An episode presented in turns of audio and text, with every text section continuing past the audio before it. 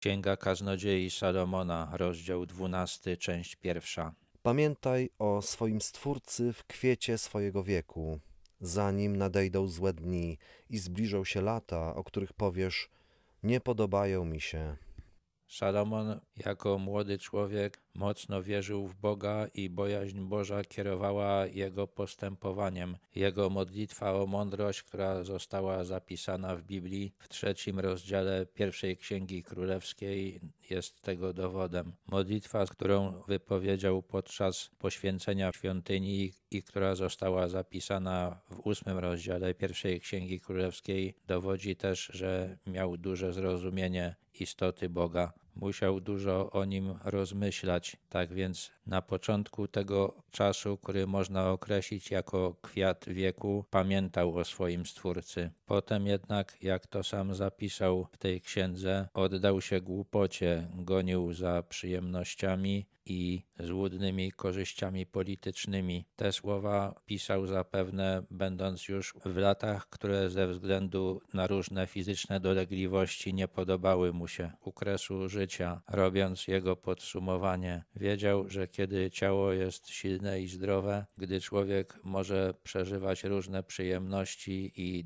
dokonywać wielu wyczynów, które wzbudzą podziw u innych, łatwo jest zapomnieć o Stwórcy. Radził jednak, opierając się na własnym doświadczeniu, aby tego nie robić. Zapewne żałował wielu rzeczy, które zrobił i wiedział, że pamiętając o Stwórcy, nie popełniłby tych czynów.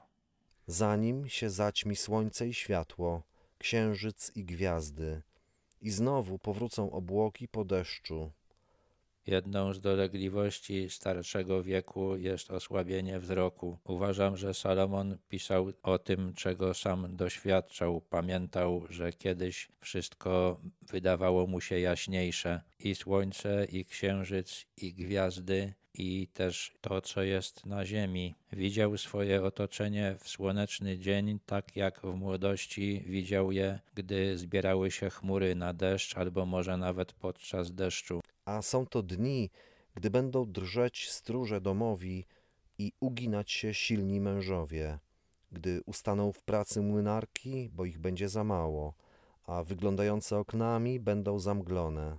Stróże człowieka to jego ręce, które na starość zaczynają drżeć. Najsilniejsze mięśnie to mięśnie nóg, ale one też słabną na starość i nogi się uginają. Zęby to jakby młyny człowieka, na starość wypadają. Stary człowiek męczy się też nawet jedzeniem. Okna ludzkiego ciała to oczy. Na starość wzrok słabnie, pojawia też się czasem zaćma. Te opisy są tak szczegółowe, że mam wrażenie, że Salomon opisywał to, czego sam doznawał.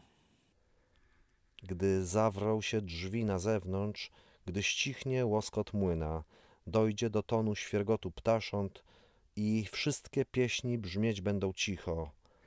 Na starość słabnie też słuch. Nawet jeśli drzwi są otwarte, to starzec słyszy to, co się dzieje na zewnątrz, jak w młodości, gdy drzwi były zamknięte. Pewnie Salomon pamiętał, że kiedy był młody, to łoskot młyna wydawał mu się znacznie głośniejszy i ten dźwięk wydawał mu się znacznie niższy niż na stare lata. Lepiej też rozumiał, o czym ludzie śpiewają gdy nawet pagórka bać się będą i strachy czyhać będą na drodze, gdy drzewo migdałowe zakwitnie i szarańcza z trudem wlec się będzie, a kapar wyda swój owoc, bo człowiek zbliża się do swojego wiecznego domu, a płaczący snują się po ulicy.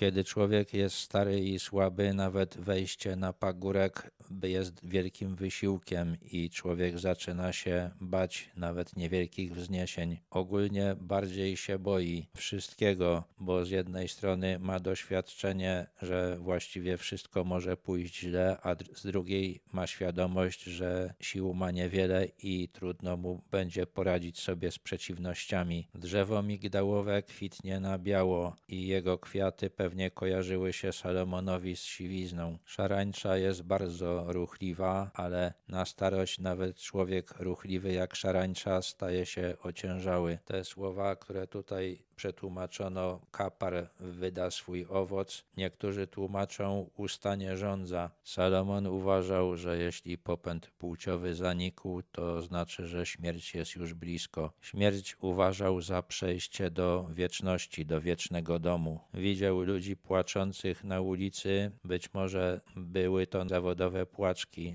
Zastanawiał się, kiedy ludzie zapłaczą po nim.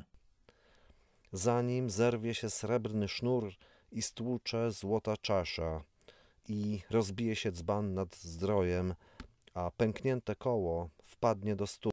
Potrzebny jest wielki kunszt, żeby wykonać srebrny łańcuch, który wygląda jak sznur i złotą czaszę. Salomon uważał ludzkie ciało za wytwór jeszcze wspanialszy, ale wiedział też, że kunsztowne dzieła człowieka niszczą się, a ciało umiera. Dzban jest po to, żeby czerpać wodę ze źródła, kołowrót po to, aby czerpać wodę ze studni. Ludzkie ciało, gdy żyje, czerpie z otaczającego świata, ale gdy umiera, przestaje czerpać. Wróci się proch do ziemi, tak jak nim był. Duch zaś wróci do Boga, który go dał. Marność nad marnościami, mówi kaznodzieja. Wszystko marność. Po śmierci ciało człowieka się rozkłada i w końcu staje się ziemią. Z tego, co Salomon napisał wcześniej, wynikało, że nie był pewny, co się stanie z duchem człowieka. Pisząc te słowa, najwyraźniej był pewny, że ten duch wróci do Boga. Różne rzeczy i zjawiska Salomon nazywa w tej księdze marnością, czyli czymś, co daje niewiele pożytku, trwa krótko i niszczeje. Tak też określa życie człowieka na ziemi.